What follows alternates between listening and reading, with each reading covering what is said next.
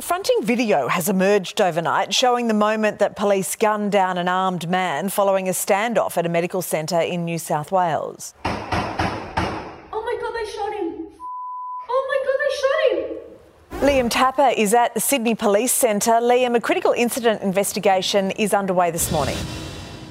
Yeah, it certainly is, Mon. I just spoke with police a short time ago and they said that homicide are investigating just how and why this 34 year old man was shot yesterday on the south coast of New South Wales. On top of this, there will be an independent investigation into whether there was an excessive use of force during this confrontation. Uh, that, that will be investigated by the Professional Standards Committee. Now, I've been told that there was around 15 bullets that were fired after a 90 minute standoff with this 34 year old man. He allegedly pulled out a gun during a doctor's appointment. He became very agitated, I've been told, and that is when he was fatally shot by police. Now, this all happened in the middle of the afternoon in Nowra. There were many people around from the public. Fortunately, though, no one was hurt, but certainly this video, it is very confronting. You see that SWAT team, they storm into the medical centre, and of course, people who were looking on were, were very confronted. But Mon, this investigation, it is ongoing this morning, but certainly it's tragic set of circumstances. Yeah, isn't it sad? All right, thanks very much, Liam.